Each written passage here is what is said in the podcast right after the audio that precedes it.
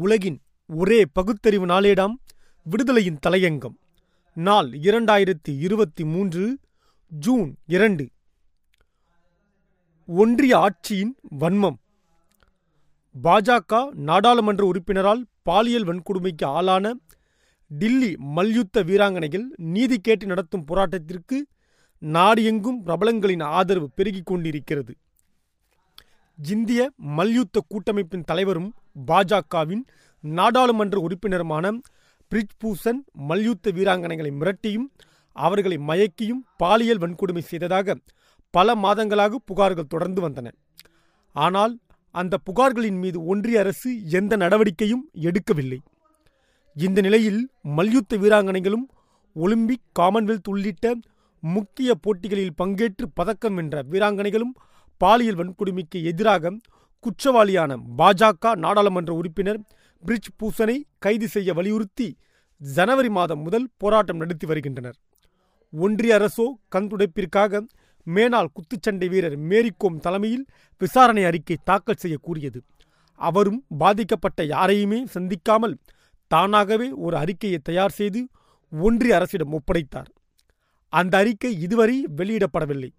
பிஜேபியை சேர்ந்தவர்கள் என்றால் அவர்கள் எந்த எல்லைக்கும் சென்று எதை செய்தாலும் பிஜேபி ஆட்சியால் காப்பாற்றப்பட்டே தீருவார்கள். இந்த நிலையில் மீண்டும் வீராங்கனைகள் தொடர் போராட்டத்தில் ஈடுபட்டு வருகின்றனர்.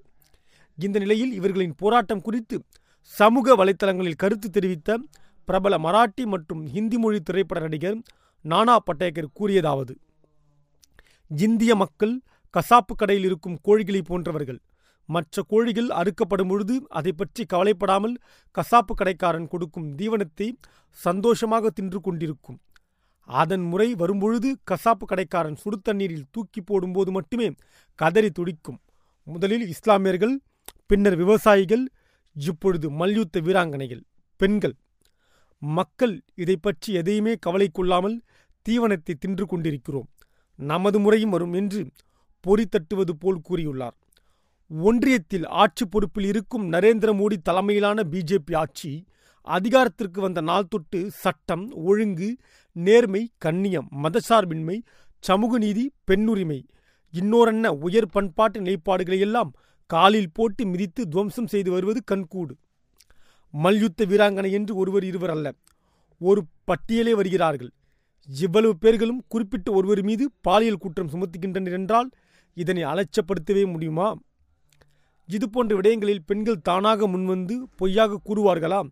சற்று பொது அறிவோடு சிந்திக்க வேண்டாமா குஜராத்தில் முஸ்லிம் பெண்ணை கர்ப்பிணி என்று கூட பார்க்காமல் கூட்டு பாலியல் வன்கொடுமை செய்த கூட்டமாயிற்றே. மல்யுத்த வீராங்கனைகளுக்கு இந்த பிரச்சனையில் நியாயம் கிடைக்கவில்லை என்றால் இந்தியாவின் மானம் கப்பலில் ஏறும் என்பதை விட விமானத்தில் பறக்கும் என்றுதான் சொல்ல வேண்டும். யாருக்கோ வந்த விருந்து என்று கருதாமல் பெண்கள் எல்லாம் வீதிக்கு வந்து போராட வேண்டும். மயிலே மயிலே என்றால் இறகு போடுமா?